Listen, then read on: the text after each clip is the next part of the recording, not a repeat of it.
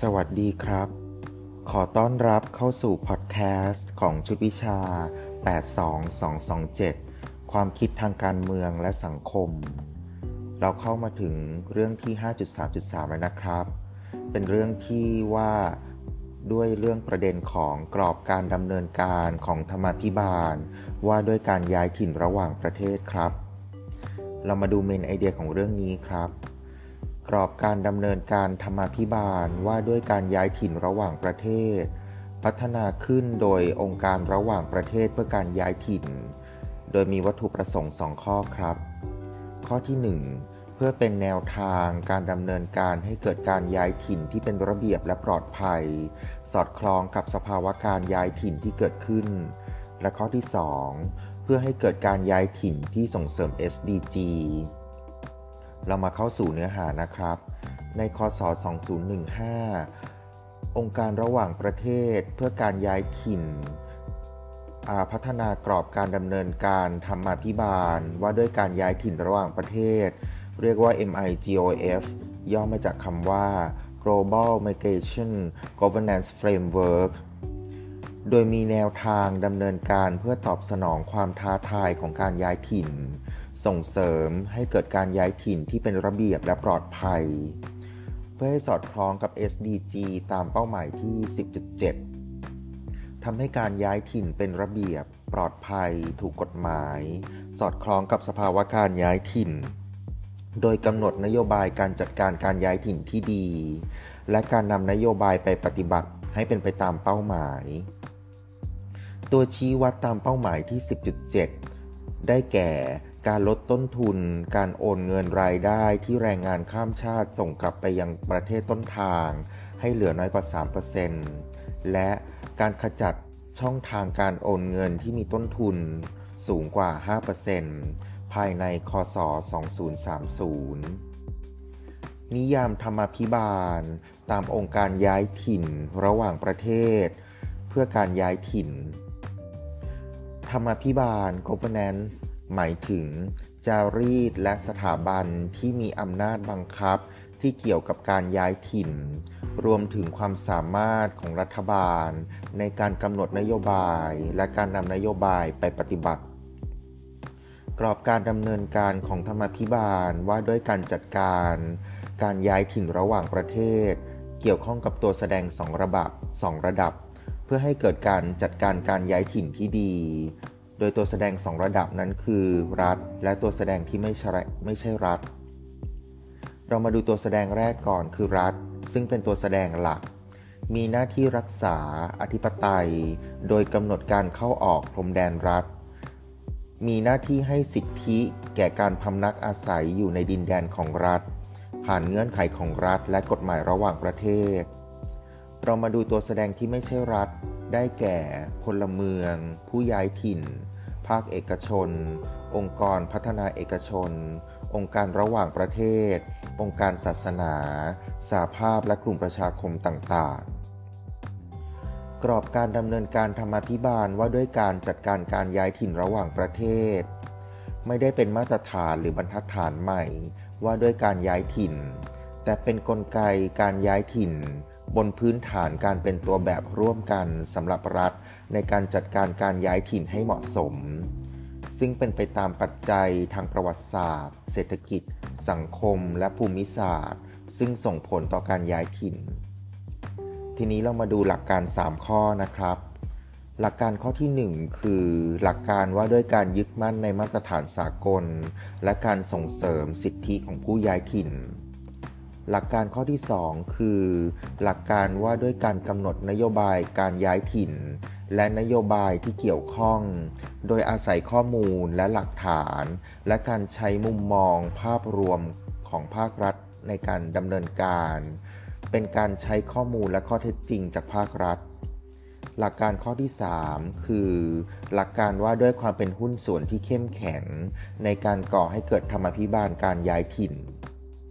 ทีนี้เรามาเข้าสู่หลักการแต่ละข้อนะครับ หลักการข้อที่ 1 คือ หลักการว่าด้วยการยึดมั่นในมาตรฐานสากล และการส่งเสริมสิทธิของผู้ย้ายถิ่น ข้อที่ 1 การย้ายถิ่นอย่างเป็นระเบียบ และเคารพต่อความเป็นมนุษย์ ต้องเป็นไปตามกฎหมายระหว่างประเทศ โดยมีหลักการคือการเคารพต่อสิทธิต่อบุคคล และการปกป้องสิทธิมนุษยชน รัฐต้องไม่เลือกปฏิบัติต่อผู้ย้ายถิ่น ไม่คำนึงถึงความแตกต่างด้านสัญชาติ และสถานะการย้ายถิ่น รัฐต่อต้านการใช้ลัทธิเกลียดชังต่อเชื้อชาติ และการเหยียดผิว ข้อ 2. การคุ้มครองความอ่อนไหวในเรื่องอัตลักษณ์บุคคล และสถานะทางกฎหมาย ที่ส่งผล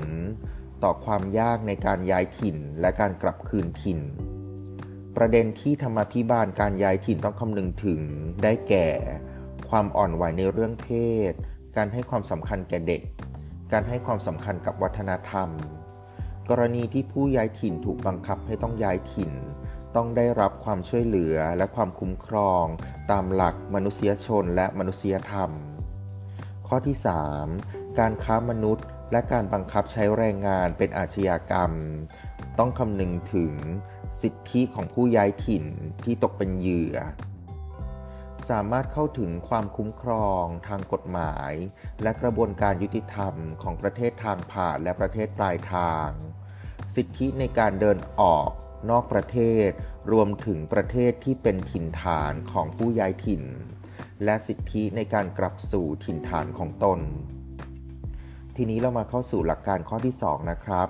เป็นหลักการที่ว่าด้วยการกำหนดนโยบายย้ายถิ่น และนโยบายที่เกี่ยวข้อง โดยอาศัยข้อมูลและหลักฐาน และการใช้มุมมองภาพรวมของภาครัฐในการดำเนินการ เป็นการใช้ข้อมูลและข้อเท็จจริงจากภาครัฐ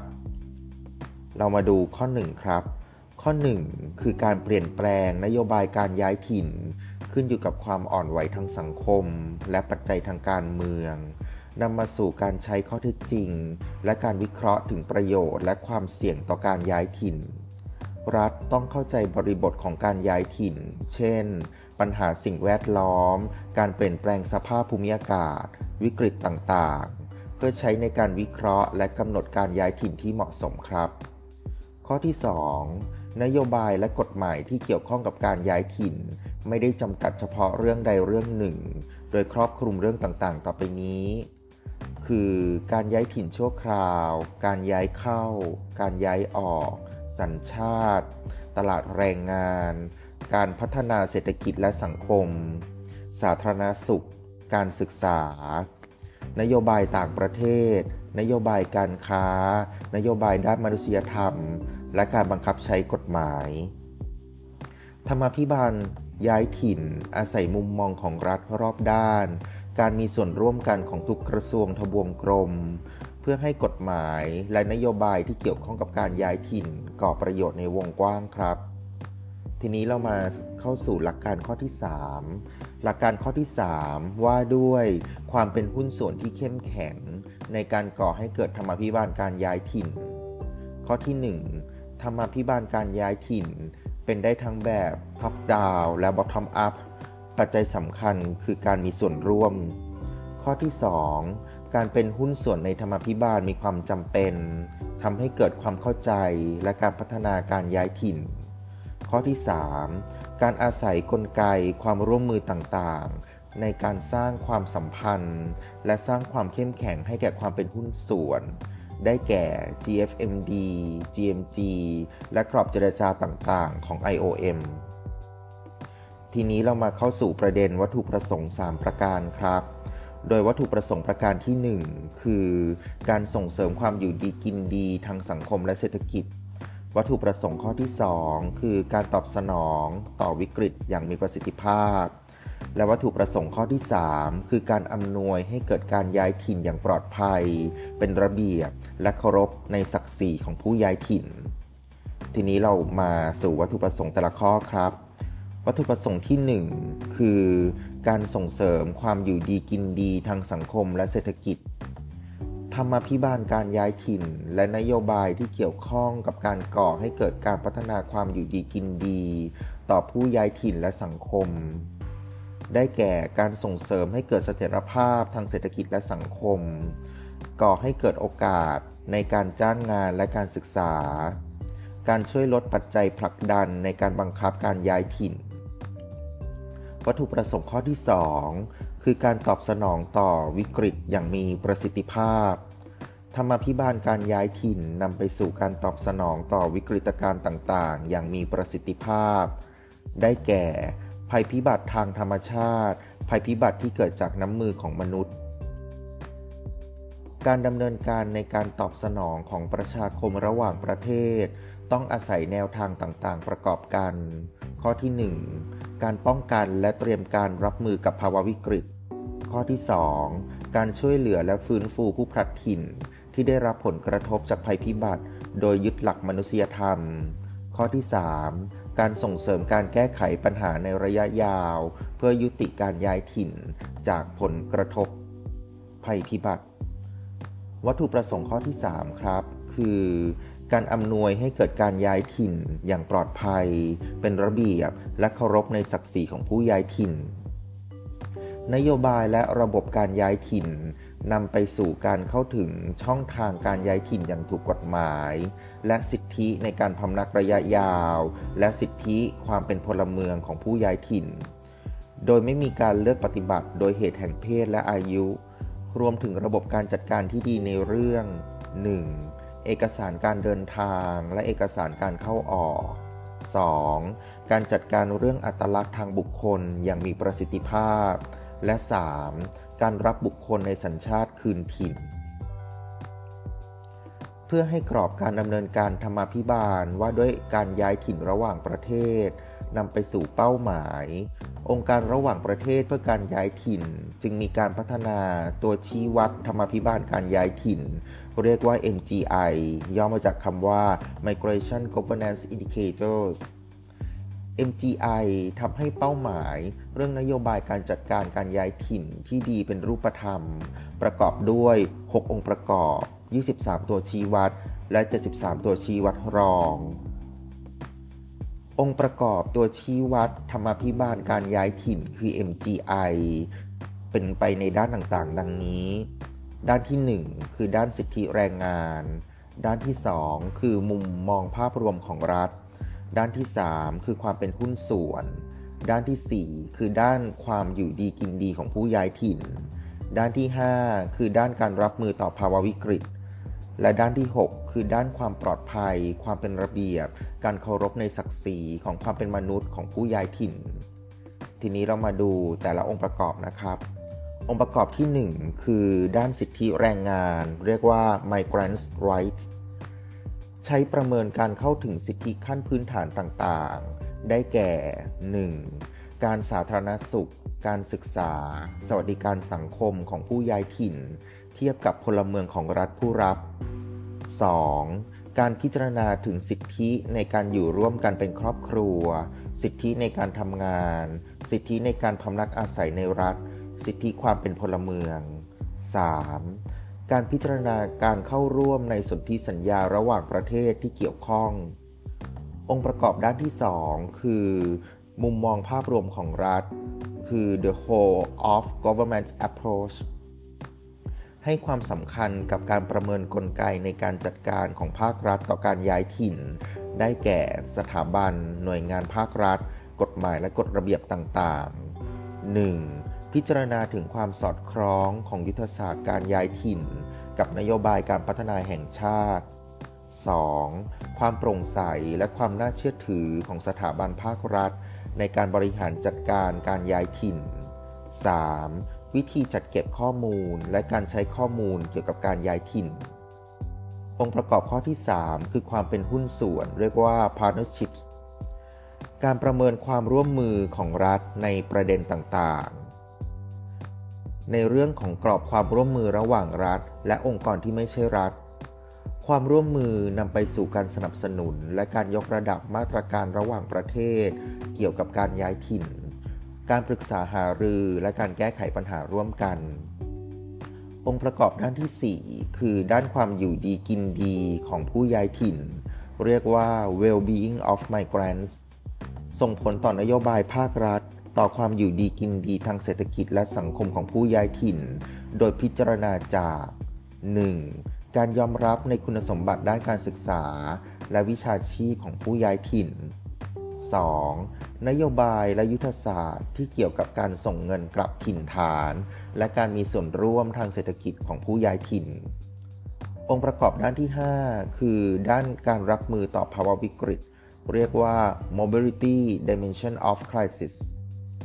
พิจารณาถึงวิธีการและระดับการเตรียมพร้อม ต่อวิกฤตที่เกิดขึ้นจากภัยพิบัติ ได้แก่ภัยพิบัติทางธรรมชาติ และภัยพิบัติที่เกิดขึ้นจากความขัดแย้ง เป็นกระบวนการของรัฐในการจัดการระหว่างหรือหลังภัยพิบัตินั้นสิ้นสุดลง การให้ความช่วยเหลือด้านมนุษยชนต่อพลเมือง และต่อผู้ย้ายถิ่นว่ามีความเท่าเทียมกันหรือไม่ องค์ประกอบข้อที่ 6 ครับ คือ ด้านความปลอดภัย ความเป็นระเบียบ การเคารพในศักดิ์ศรีของความเป็นมนุษย์ของผู้ย้ายถิ่น เรียกว่า safe orderly and dignified migration เป็นการพิจารณาการจัดการการย้ายถิ่นของรัฐ โดยพิจารณาจาก 1. การควบคุมพรมแดน 2. การบังคับใช้กฎหมาย 3. เงื่อนไขการรับผู้ย้ายถิ่นแต่ละประเภท 4. มาตรการในการรับมือต่อการย้ายถิ่นที่ไม่ได้คาดคิด 5. การป้องกันและการปราบปรามการค้ามนุษย์ 6. การบูรณาการพลเมืองที่เป็นพลเมืองคืนถิ่น MGI มีการทำการศึกษาตัวชี้วัด โดยแยกการประเมินออกเป็นรายประเทศ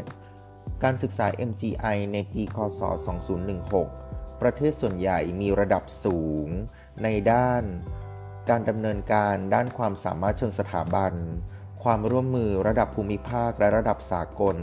และความเป็นหุ้นส่วนในระดับการย้ายถิ่น MGI ในระดับปานกลางในเรื่อง การจัดการการย้ายถิ่นอย่างปลอดภัยและเป็นระเบียบ ด้านสิทธิของผู้ย้ายถิ่น MGI ระดับต่ำในเรื่องการจัดการแรงงานข้ามชาติ ปัจจุบันมี 39 ประเทศครับ ที่ใช้ MGI เป็นเครื่องมือในการประเมินการย้ายถิ่น เพื่อพัฒนาปรับปรุงธรรมพิบาลการย้ายถิ่น โดยมีแนวโน้มที่จะมีประเทศเข้าร่วมมากขึ้น การดำเนินการธรรมพิบาลว่าด้วยการจัดการย้ายถิ่น ต่างประเทศและ MGI เป็นเครื่องมือที่สำคัญของการย้ายถิ่น ในการนำนโยบายที่เกี่ยวข้องกับการย้ายถิ่น ไปสู่การปฏิบัติที่ดี เรียกว่า good practice ก็เป็นอันจบเรื่องที่ 5.3.3 กรอบการดำเนินการของธรรมพิบาลว่าด้วยการย้ายถิ่นระหว่างประเทศ ขอบคุณครับ สวัสดีครับ thank you